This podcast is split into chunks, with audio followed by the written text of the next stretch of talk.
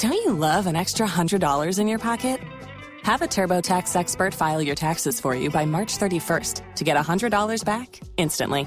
Because no matter what moves you made last year, TurboTax makes them count. That means getting $100 back and 100% accurate taxes only from Intuit TurboTax. Must file by 331. Credit only applicable to federal filing fees with TurboTax full service. Offer can be modified or terminated at any time.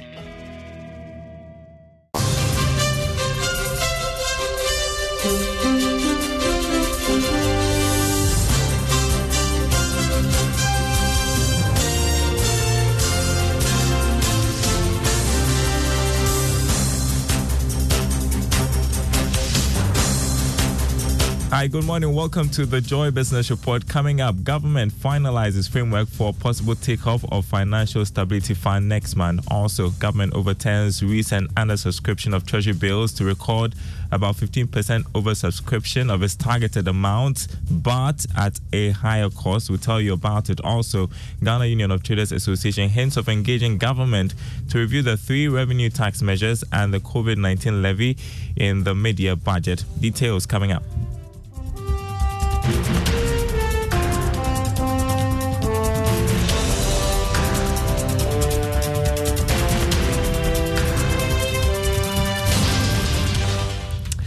My name is Daryl Kwa. Thanks for being with us this morning. Government has finished putting together the framework that will guide the operationalization of the Financial Stability Fund from next month. This is what Joy Business has picked up from persons knowledgeable of the fund's workings. Here's more in this report.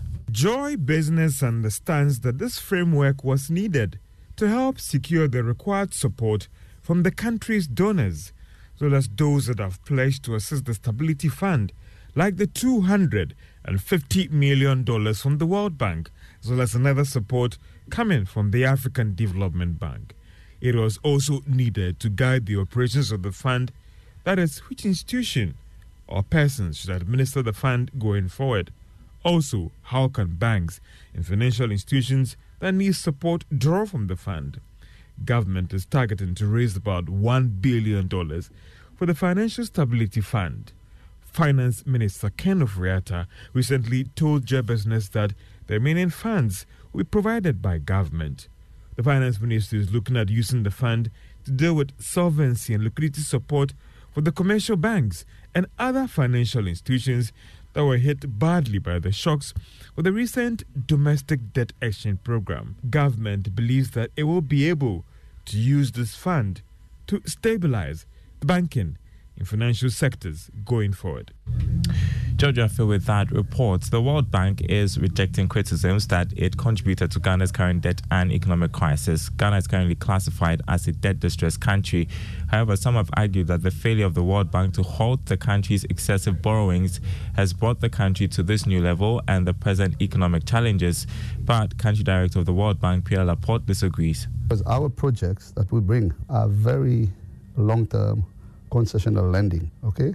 And uh, for instance, uh, Ghana is a low, low middle income country. It borrows uh, at terms that are mostly, oh, actually, they are concessional, okay, over 35% grant element, long term 35, 40 years. We have a few, a few windows now that are less concessional, but you know, this is at the discretion of governments. But in the overall scheme of things, we don't do lending that got, gets country in trouble. You had uh, Pierre Laporte, the country director of the World Bank. Now, a senior finance lecturer at the University of Ghana Business School, Dr. Benjamin Amoah, says the World Bank's decision to review the future use of its financial guarantee for Ghana's borrowings should not be seen as an attack on the sovereignty of the country. The Bretton Woods institution has disclosed it might undertake such an exercise to put the country's borrowings in check, a move expected to scrutinize the country's rising debt level. Now, speaking to Joy Business, Dr. Amoah said the World Bank's aim is to ensure the fund is used for its intended intended purpose. This is absolutely necessary, and in a typical lender borrower relationship, you want to have your conditionalities or what is known as covenants in place because you want to make sure that the borrower, in this case Ghana, will have genuine purpose for the funds, and the purpose for which the funds are being acquired will be used exactly enshrined in the request for the facility. Dr. Benjamin Amoah, the senior finance lecturer at the University of Ghana Business School. Now, government overturned its recent undersubscription of treasury bills to record about 15% oversubscription of its targeted amount. However, that came at a higher cost as interest rates continue to surge on the yield curve. Here's more. According to the figures from the Bank of Ghana, the government got about 2.4 billion cedis from the T-bills auction across the 91 day and the 182 day. Once again, chunk of the bit came from the 91-day bill. A little over 1.59 billion cedis were tendered by the investors for the three-month financial instrument. The government accepted over 99% of the bids.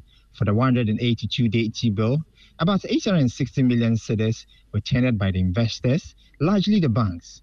All bids were subsequently accepted. Meanwhile, interest rates continue to surge. The 91-day T-bill shot up by 0.36% to 21.15%, whilst the 182-day T-bill also went up by 23.93% from 23.62% the previous week. Again, analysts and market watchers are worried about the rising cost of T-bills as government is still restructuring its debt. In other news this morning, the Ghana Union of Traders Association, GUTA, says it will pursue government to review the three tax measures passed and the COVID 19 levy in the mid-year budget. According to the union, businesses are struggling to survive due to the high taxes um, and on uh, utility tariffs as well. They intend that they contend the IMF is against the suppressing growth of the private sector, hence, will intensify engagement to have the taxes reviewed in the mid-year budget. Dr. Joseph Obeng is president of GUTA we have to be cautious and then make sure that uh, we do not spoil. That's why we do not overly um, agitate over uh, the trade taxes. But now that the IMF deal has gone through, we still pursue government and dialogue with government so that at least in the mid-year budget we can make some review, revisions so that businesses can also have respite. We believe that any proposal that we give to IMF, because they do, they do not seek the destruction of businesses, we can still go on the table, discuss with IMF to see how some of these taxes will be lowered to pushing the businesses in the country. President of GUTA there, Dr. Joseph Obeng. Chartered accountants have been admonished to take advantage of technology and data analytics for a competitive ad- advantage within the profession. According to country managing partner at accounting and auditing firm Deloitte, uh, Daniel Owusu, the accountant of the future needs to be technologically savvy in order to evolve with the changing industry. He spoke at the 41st graduation and admission ceremony of the Institute of Chartered Accountants Ghana held in Accra. As accounting professionals, you can either plan for change or be pushed out. We need to increase our knowledge and use of technology. Undoubtedly, the accountant of the future will need to be technologically savvy the 41st graduation and admission ceremony of the Institute of Chartered Accountants Ghana, which is the second in 2023, awarded certificates to graduates who successfully completed the Institute's qualifying examinations in December 2022 and March 2023. Rose Bewa and Charles Denchi Jr. emerged overall best level 3 graduating candidates for both uh, diets, respectively. Now, Fan Milk PLC is optimistic it will consolidate its gains in 2022 despite a difficult economic environment. The ice cream manufacturer recorded a 15 year a 15% year-on-year growth in revenue last year. That's according to its 2022 annual report. Now, speaking at the company's 62nd annual general